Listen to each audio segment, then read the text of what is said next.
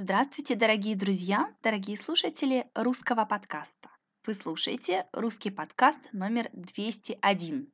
В этом подкасте я продолжаю отвечать на ваши вопросы о моей работе, детстве, интересах и увлечениях. Давайте начнем.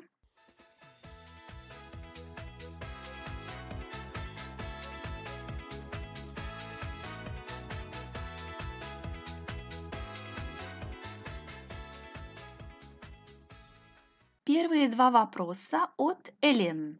Элен спрашивает, первый вопрос. Каковы наиболее заметные различия культурные, социальные между Россией и Европой? В принципе, мне кажется, люди во всех странах похожи.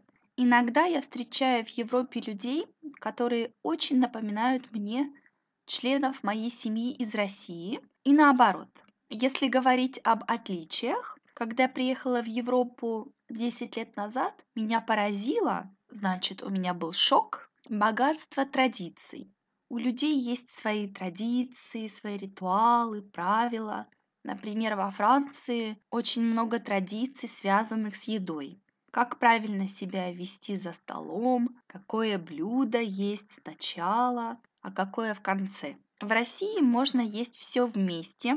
Чай вместе с супом, в любое время дня, по крайней мере, так было в моей семье. Мне было очень трудно привыкнуть к этим традициям, но сейчас мне они нравятся. Я даже терроризирую членов моей семьи, чтобы приучить их к ним. Конечно, таких различий много, но мне кажется, различия – это замечательно, не правда ли? И второй вопрос от Элен. Хотели бы вы однажды вернуться в Россию навсегда. Мне нравится жить в Европе, но не потому, что мне не нравится жить в России. Просто в детстве у меня была мечта выучить французский язык, а также иметь много иностранных друзей. Никогда не знаешь, что ждет тебя в будущем, поэтому я не могу сказать, где я буду через 10 лет. Мне бы хотелось еще пожить в какой-нибудь англоговорящей стране, чтобы усовершенствовать, то есть сделать лучше мой английский. Мне очень нравится американская культура. Это может звучать парадоксально, но, по-моему, американцы по менталитету очень похожи на русских. Второй вопрос от Тиффена. Два вопроса от Тиффена. Тиффен спрашивает, первый вопрос. Думаете ли вы, что русский язык богаче французского или английского языков? Э, очень часто люди, которые говорят, что их язык самый богатый, они не говорят на других иностранных языках. Я не думаю, что какой-то язык может быть лучше какого-то другого языка. Все в языке компенсируется. Например, во французском языке нет падежей, зато очень много временных форм. А в русском наоборот, только пять временных форм, зато есть падежи. В русском языке много суффиксов типа Танечка, Танюша, Ташенька, Танька, Танюсик. Но и в других языках есть способы передать такие нюансы. В русском у одного глагола может быть десяток префиксов перечитать, недочитать, зачитать. А в английском эти нюансы используются после глагола. В немецком много слов, выражающих очень сложные чувства, которые в русском можно перевести только целой фразой. Английский и французский также богаты благодаря тому, что на них говорят во множестве стран, а значит с разными акцентами, региональной лексикой и так далее. И второй вопрос от Тифона. Думаете ли вы, что иностранец может свободно говорить на русском? Я встречала много иностранцев, прекрасно говорящих по-русски. Мне кажется, научиться говорить совершенно без акцента может только ребенок. А для взрослых это вопрос многих факторов.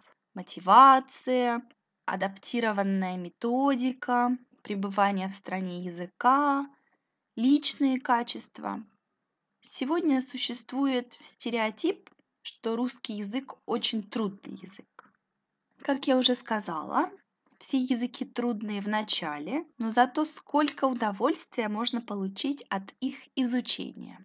Изучая иностранный язык, мы открываем для себя новый мир. Мы сами меняемся, видим что-то по-другому. А еще это полезно для здоровья. Следующий вопрос от Керстин. Когда и почему у тебя возникла идея помогать другим людям изучать твой родной язык? Идея русского подкаста родилась в декабре 2009 года. Я уже работала преподавателем русского языка и использовала такие диалоги у себя на уроках.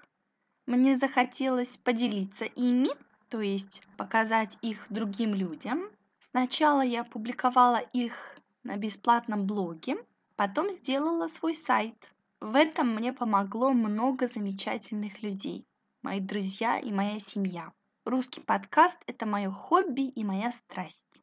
Не всегда хватает времени, чтобы часто обновлять его, но самое главное, что он существует уже 6 лет и будет продолжать существовать.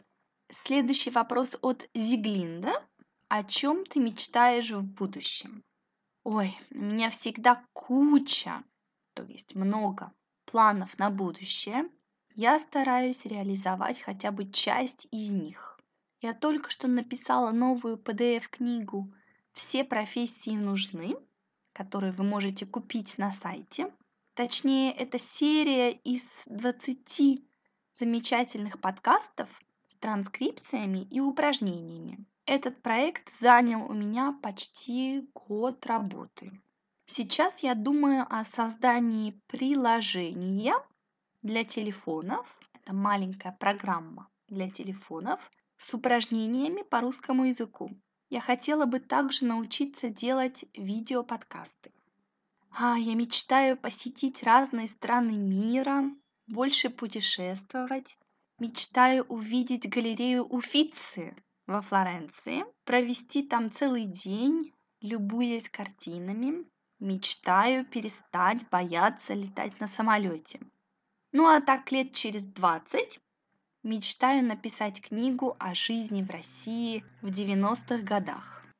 Я уверена, что все или почти все мои мечты сбудутся. Также у меня три интересных вопроса от Жерара. Первый вопрос. Вы чувствуете себя больше русской или больше француженкой? А мне кажется, в будущем очень мало людей смогут сказать, что они принадлежат только к одной культуре. А, мне немного страшно, когда человек говорит, что он, например, настоящий русский, или француз, или американец, что его культура самая лучшая, и он не принимает других культур. Мне что-то больше нравится в русской культуре, что-то в европейской, что-то в других культурах. Конечно, я лучше говорю по-русски, чем по-английски или по-французски, но значит ли это, что я больше русская, чем француженка?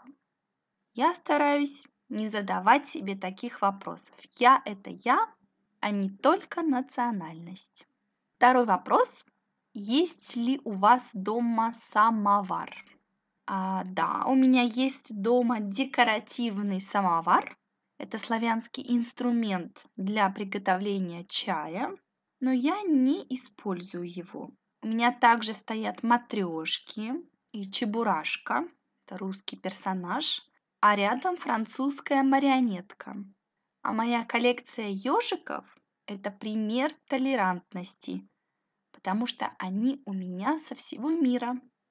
И третий вопрос очень интересный. По-вашему, чему европейцы должны поучиться у русских и наоборот, чему русские могут поучиться у европейцев? Какой сложный и интересный вопрос. Э, мне очень нравится энтузиазм русских, их энергия и интерес ко всему. Может быть, это связано с тем, что очень долго люди возраста моих родителей не могли ездить за границу, не могли иметь оригинальных вещей, красивой одежды. А теперь это возможно. И они иногда ведут себя как дети. Европейцы обычно к 60 годам уже объездили весь мир, многое посмотрели. Их мало чем можно удивить. Может быть, им стоит поучиться у русских этому детскому счастью, удивлению, восхищению простыми вещами. Ну а русским можно поучиться у европейцев иметь более критичный ум, быть более открытыми и толерантными, будь то к другим культурам, к сексуальным меньшинствам, к людям с разным цветом кожи. В России также еще очень сильны общественные нормы, поскольку стоит выйти замуж, как нужно одеваться, сколько нужно зарабатывать, какого размера машину нужно иметь. Но я уверена, что скоро все изменится. Страна станет более открытой и толерантной. По-другому просто не может быть.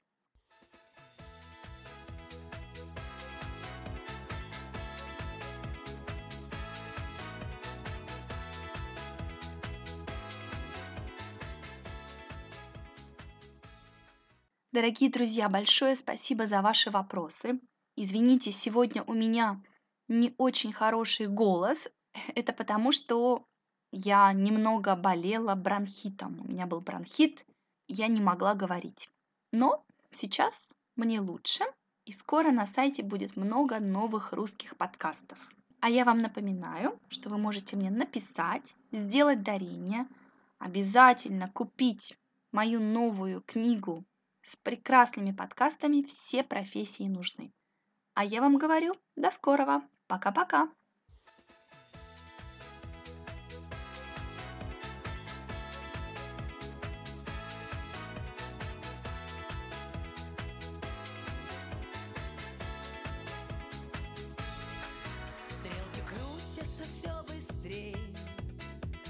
Звезды на год взрослей Лиц сорвал